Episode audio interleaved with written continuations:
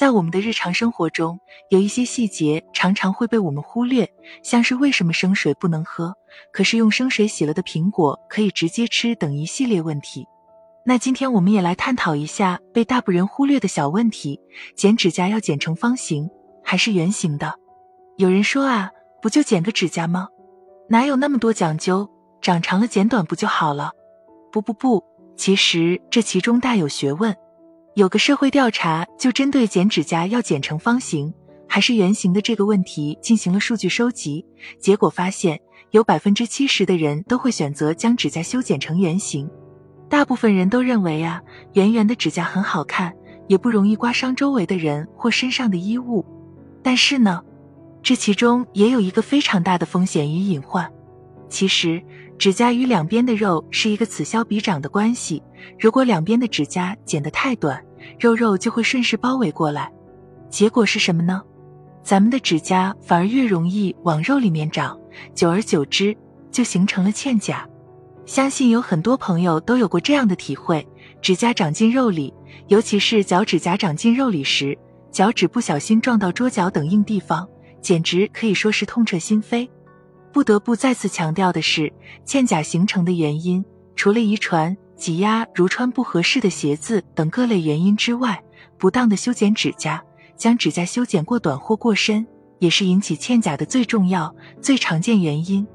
大家可不要小看了嵌甲这个小症状，如果处理不好，极易引发大毛病，形成甲沟炎。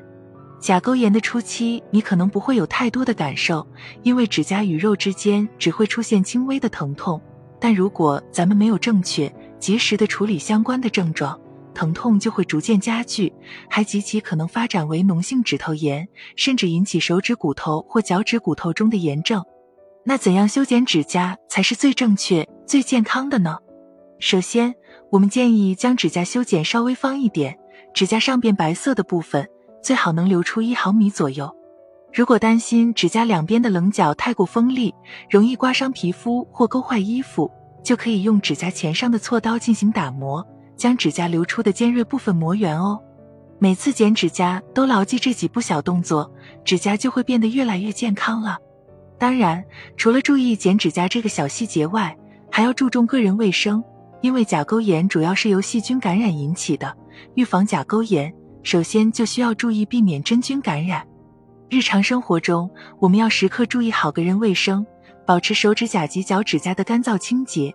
如果出现倒刺，记住千万不要直接上手，撕的一下就将其拔除。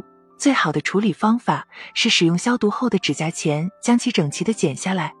那如果已经出现嵌甲了怎么办呢？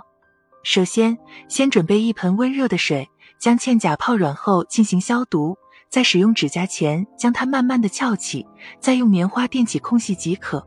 如果已经发展成为甲沟炎，就千万不要忽视或耽搁了，赶紧去医院，因为甲沟内很有可能已经有脓水存在，需要及时切开引流。病情严重的话，可能还需要拔甲，这并不是儿戏哦。